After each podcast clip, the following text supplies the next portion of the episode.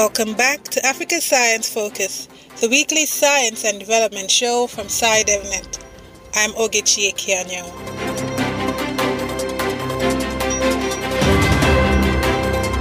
Today, we go for a walk in the forest. To me, forest is a way of life. Forest is part of me because I have grown from nature, and everything that I do, everything step I make, it's because of the forest and the nature and the ecosystem, the food, the cloth that I wear, the air that I breathe, and even my well-being is drawn from the forest. It makes my mental well-being be okay. So forest is, it's me. It's like you cannot separate nature, forest from me because that is my life.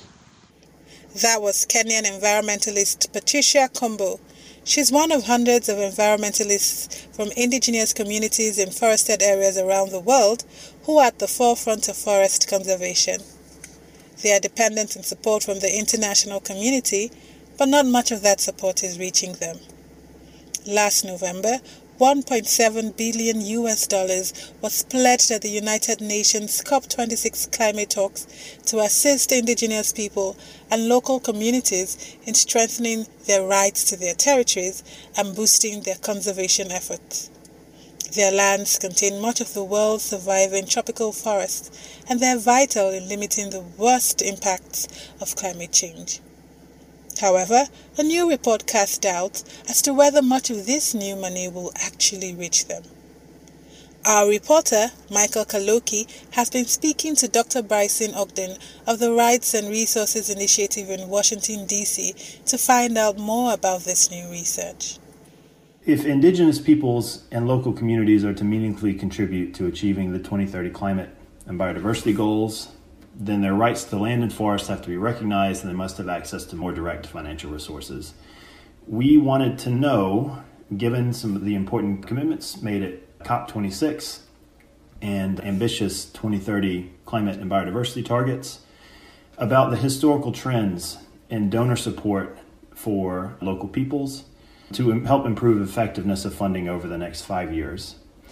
We assessed over 10 years of donor transactions, about 10,000 lines of data supporting indigenous peoples and local communities' forest management and tenure on how fit for purpose they were for channeling more resources directly to local peoples.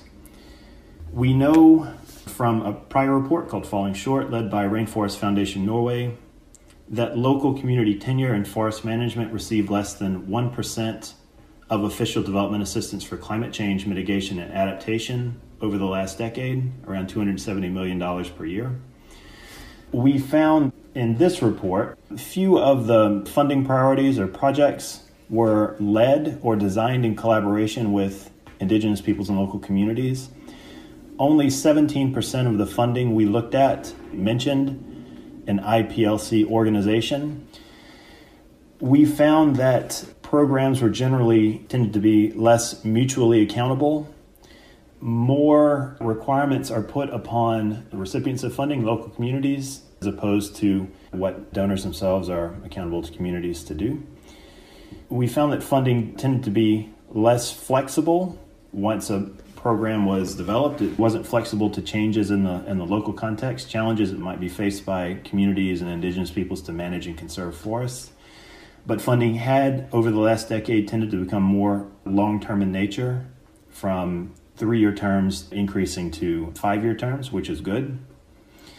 We found that funding was, for indigenous peoples and local communities, tenure and forest management, was generally less gender inclusive than would be ideal, despite the essential role of women in local forest management and their notable exclusion from any governance structures and forest management decisions. And finally, we looked at how timely and accessible funding was, and we found that there are significant barriers to entry for communities and rights holders to directly access donor funding, meaning that the majority of funding is channeled through traditional donor vehicles. What importance do forests hold to these groups in Africa, these indigenous communities who live in and around them? And at a global perspective, what is the importance of these forests?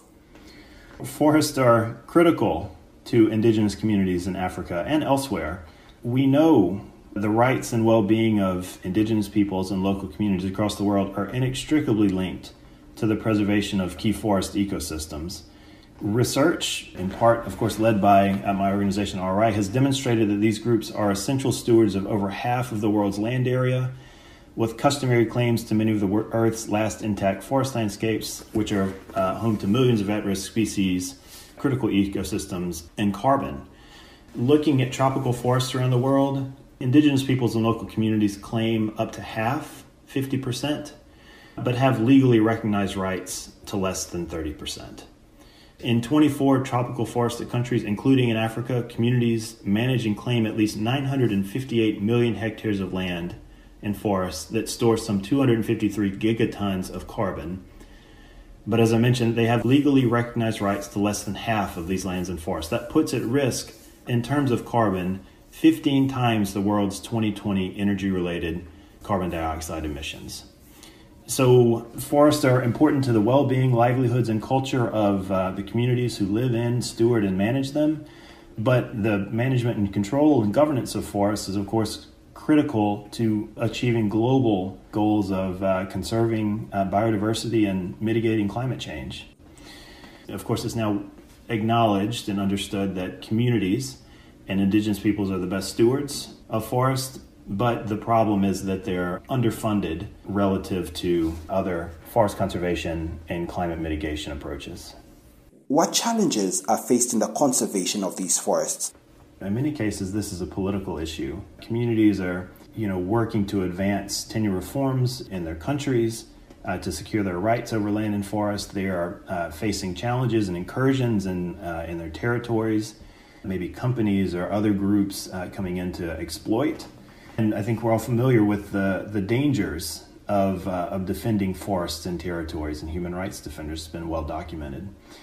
By 2030, we estimate that a minimum of $10 billion is going to be required for communities and indigenous peoples to meaningfully contribute to the biodiversity and climate mitigation goals, in support of recognition of an additional 400 million hectares of tropical forests for indigenous peoples and local communities. It's about half the tropical forests around the world. So $10 billion and additional 400 million hectares of forests is, from our perspective, the minimum required for communities to contribute meaningfully to the 2030 goals.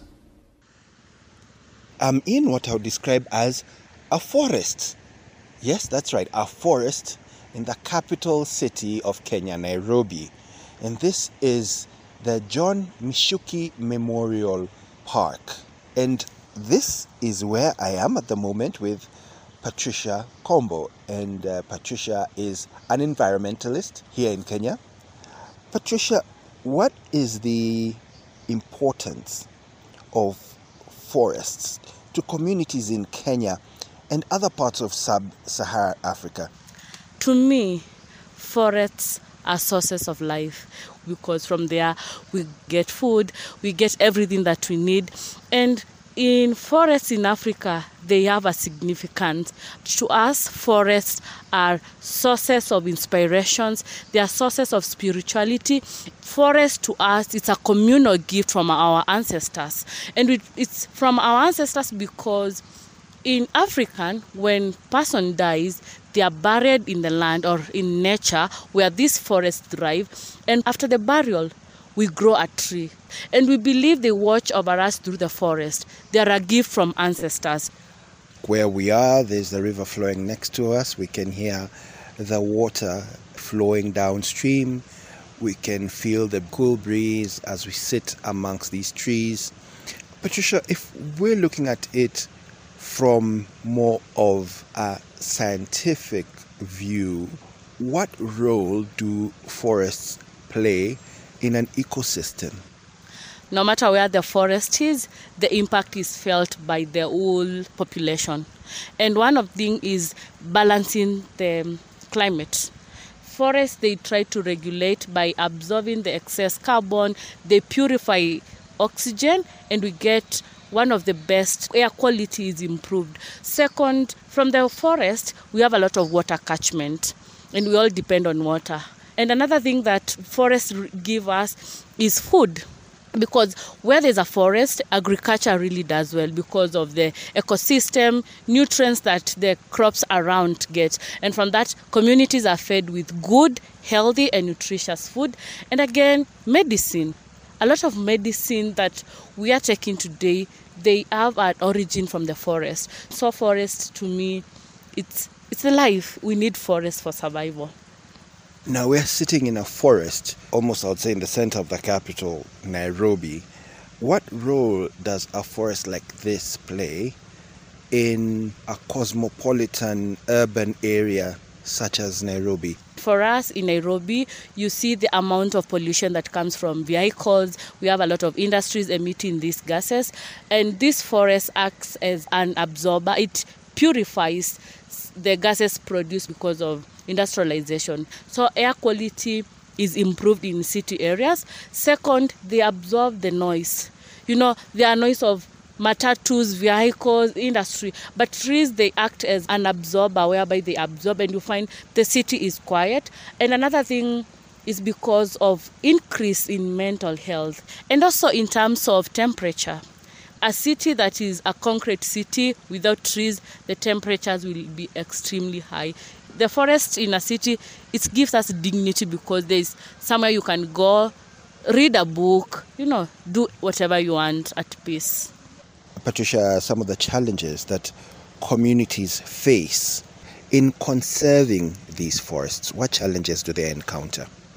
First of all, drawing an inspiration from Tanzania and also Kenya, some indigenous communities have been viewed as intruders, whereby they are now being drawn away from where they have lived since they came into existence. And this brings a lot of conflict because to these people, nature and the ecosystem they are in has been part of them. Second, the moment you fence a forest, you are like separating someone from nature. It's like you're dividing them. Another thing that I feel communities are facing is lack of inclusivity. Even traditional knowledge, it is itself a science, because this is knowledge that has worked for years. So when they are neglected, or rather not included, and their voice is not heard, people have gone to the forest in the name of conservation and they plant wrong trees, which they end up destroying the ecosystem slowly by slowly. So communities should be given the priority. They should be at the center of implementation because they understand what works best for a certain forest. What about funding?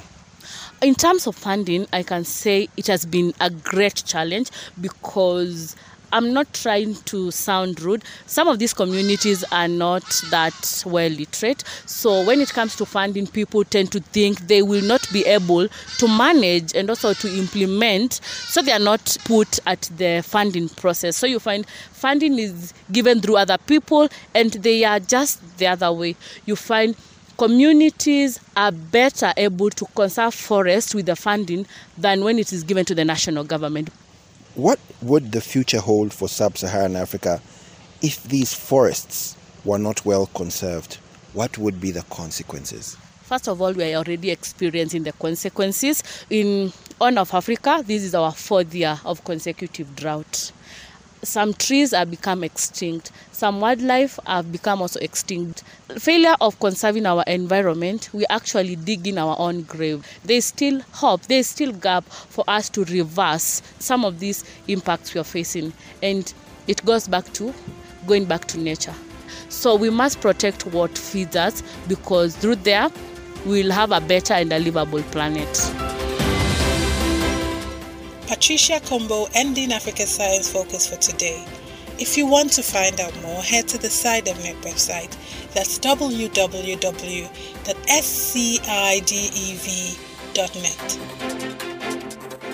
Today's show was produced by Martin Redfern, with reporting by Michael Kaloki, and editing and hosting by me, Ogechi Kianyo. Until next time, goodbye.